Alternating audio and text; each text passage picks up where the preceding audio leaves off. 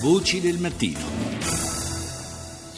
Le 6.40 minuti e 42 secondi, buongiorno di nuovo da Paolo Salerno per questa seconda parte di Voci del Mattino che apriamo ricordando un grande artista, un grande uomo di cultura del nostro paese, sto parlando di Renato Guttuso, nel trentesimo anniversario della sua scomparsa. In, in questa occasione per eh, ricordarlo, eh, tra le altre cose, viene eh, pubblicato un, uh, un, un, libro, un volume che possiamo definire un'antologia eh, intitolata Ritratti d'artista, Renato Guttuso, raccontato da poeti e scrittori. il curatore di, questa, di questo volume è Giancarlo Bocchi, storico, regista, autore fra l'altro anche del film documentario La vita e arte Renato Guttuso, l'artista e il suo tempo. Buongiorno Bocchi. Ah, buongiorno a voi. Grazie di essere con noi a Voci del Mattino. Sono passati 30 anni eh, dalla morte di Renato Guttuso, una figura che è andata ben al di là anche della, della, espressione artistica legata alla sua pittura, è stato un protagonista della vita eh, culturale e anche politica del nostro paese, fra le altre cose è stato anche eh, senatore della Repubblica. Eh, il suo impegno eh, politico e la, la, la sua eh, espressione artistica si sono eh, molto intrecciate nel corso degli anni. Sì, beh, è stato un uomo al centro di tutti i dibattiti culturali del Novecento, eh, fin dai primi vent'anni del Novecento e, e, la sua attività artistica è stata molto complessa, molto proficua e molto ampia. Eh, fin dall'inizio eh, lui eh, ha avuto queste due grandi passioni, eh, la pittura e anche la letteratura. Poi ha prevalso la, la pittura sulla letteratura, ma è rimasto sempre questa sua eh, grande tensione, questo grande amore per, per, la scrittura e per gli scrittori.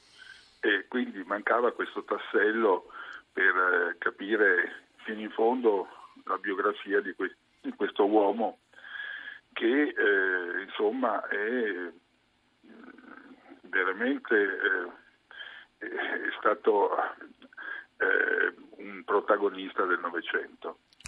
Fra gli scrittori, i poeti, gli uomini di cultura che, di cui sono raccolti gli scritti in, in questo eh, volume Ritratti d'artista ci sono eh, nomi davvero importanti del, per il nostro paese, ne cito solo qualcuno, sono, sono parecchi per la verità, ma insomma eh, Moravia, eh, Pasolini, Quasimodo, Soldati, Ungaretti, Vittorini, l'elenco è veramente lungo e tutte persone che hanno intrattenuto rapporti molto speciali con Guttuso. Sì, eh, abbiamo, ho scelto questo, questa linea per il libro di, eh, degli scrittori che eh, hanno scritto sulla sua arte o sulla sua vita. E diciamo che ci sono due premi Nobel, Pablo Neruda sì. e Salvatore Quasimodo, e poi anche grandissimi scrittori stranieri come Lia Ehrenburg o Dominique Fernandez, che è uno dei pochi ancora in vita, che è il, uno degli immortali dell'Académie Française, che scrisse forse il più bel saggio su Guttuso e la Sicilia. È stato un lavoro eh, molto complesso, molto lungo, perché dal Cile alla Russia ho dovuto rintracciare tutti gli eredi, eh, di questi grandi personaggi per avere i diritti per pubblicare questa silloge, questa antologia di tutti questi racconti.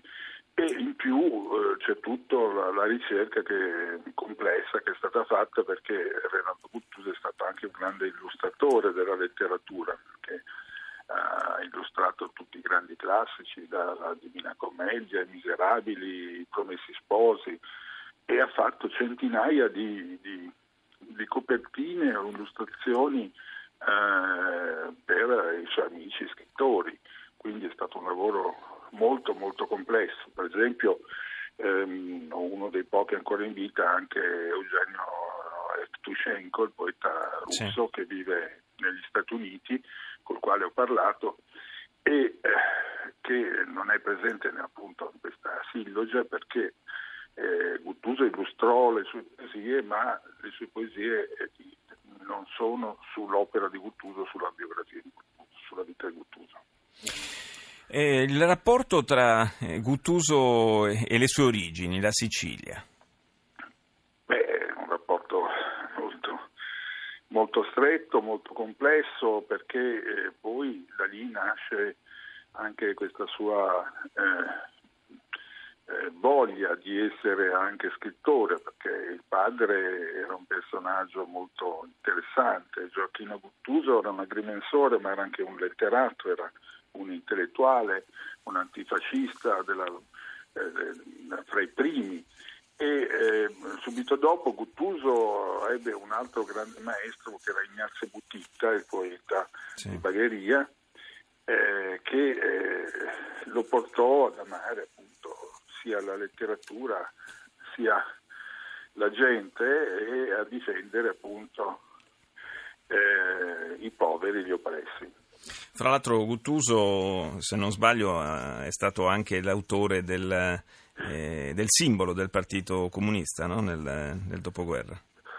Sì, sì, fece anche qualcosa di questo genere eh, ci fu un rapporto anche complesso con, in quel momento con eh, gli altri intellettuali del partito, lui fu molto amico di Elio Vittorini sì. e di fatti presente nel libro con un saggio fra i più belli e ovviamente nel 1946 quando ci fu la famosa polemica tra Vittorini e il partito eh, sulla questione appunto della libertà degli intellettuali eh, ci fu per lui un grosso trauma perché dovette in qualche modo eh, scegliere tra due cose alle quali non piaceva, eh, non gli piacevano entrambe, certo, certo. e così fu anche per la successiva polemica eh, abbastanza futile, devo dire, tra astratti e figurativi che innescò eh, Palmiro Togliatti con un, articolo, una recensione abbastanza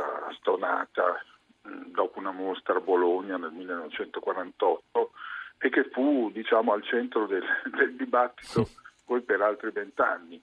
Però eh, al di là di queste polemiche c'è da dire che in quel momento eh, gli artisti, ma in generale tutti gli intellettuali, erano al centro della vicenda anche politica del paese, no? del, del dibattito che si teneva per la società nuova, per ricostruire il paese. E questo, e questo se, se, mi permette, ci, ci, fa anche un po' di, eh, di, nostalgia, insomma, quando nel nostro paese il mondo della cultura era davvero centrale eh, nella, nella, vita italiana, oggi eh, sembra purtroppo un pochino ai margini. Io ringrazio molto Giancarlo Bocchi per essere stato nostro ospite.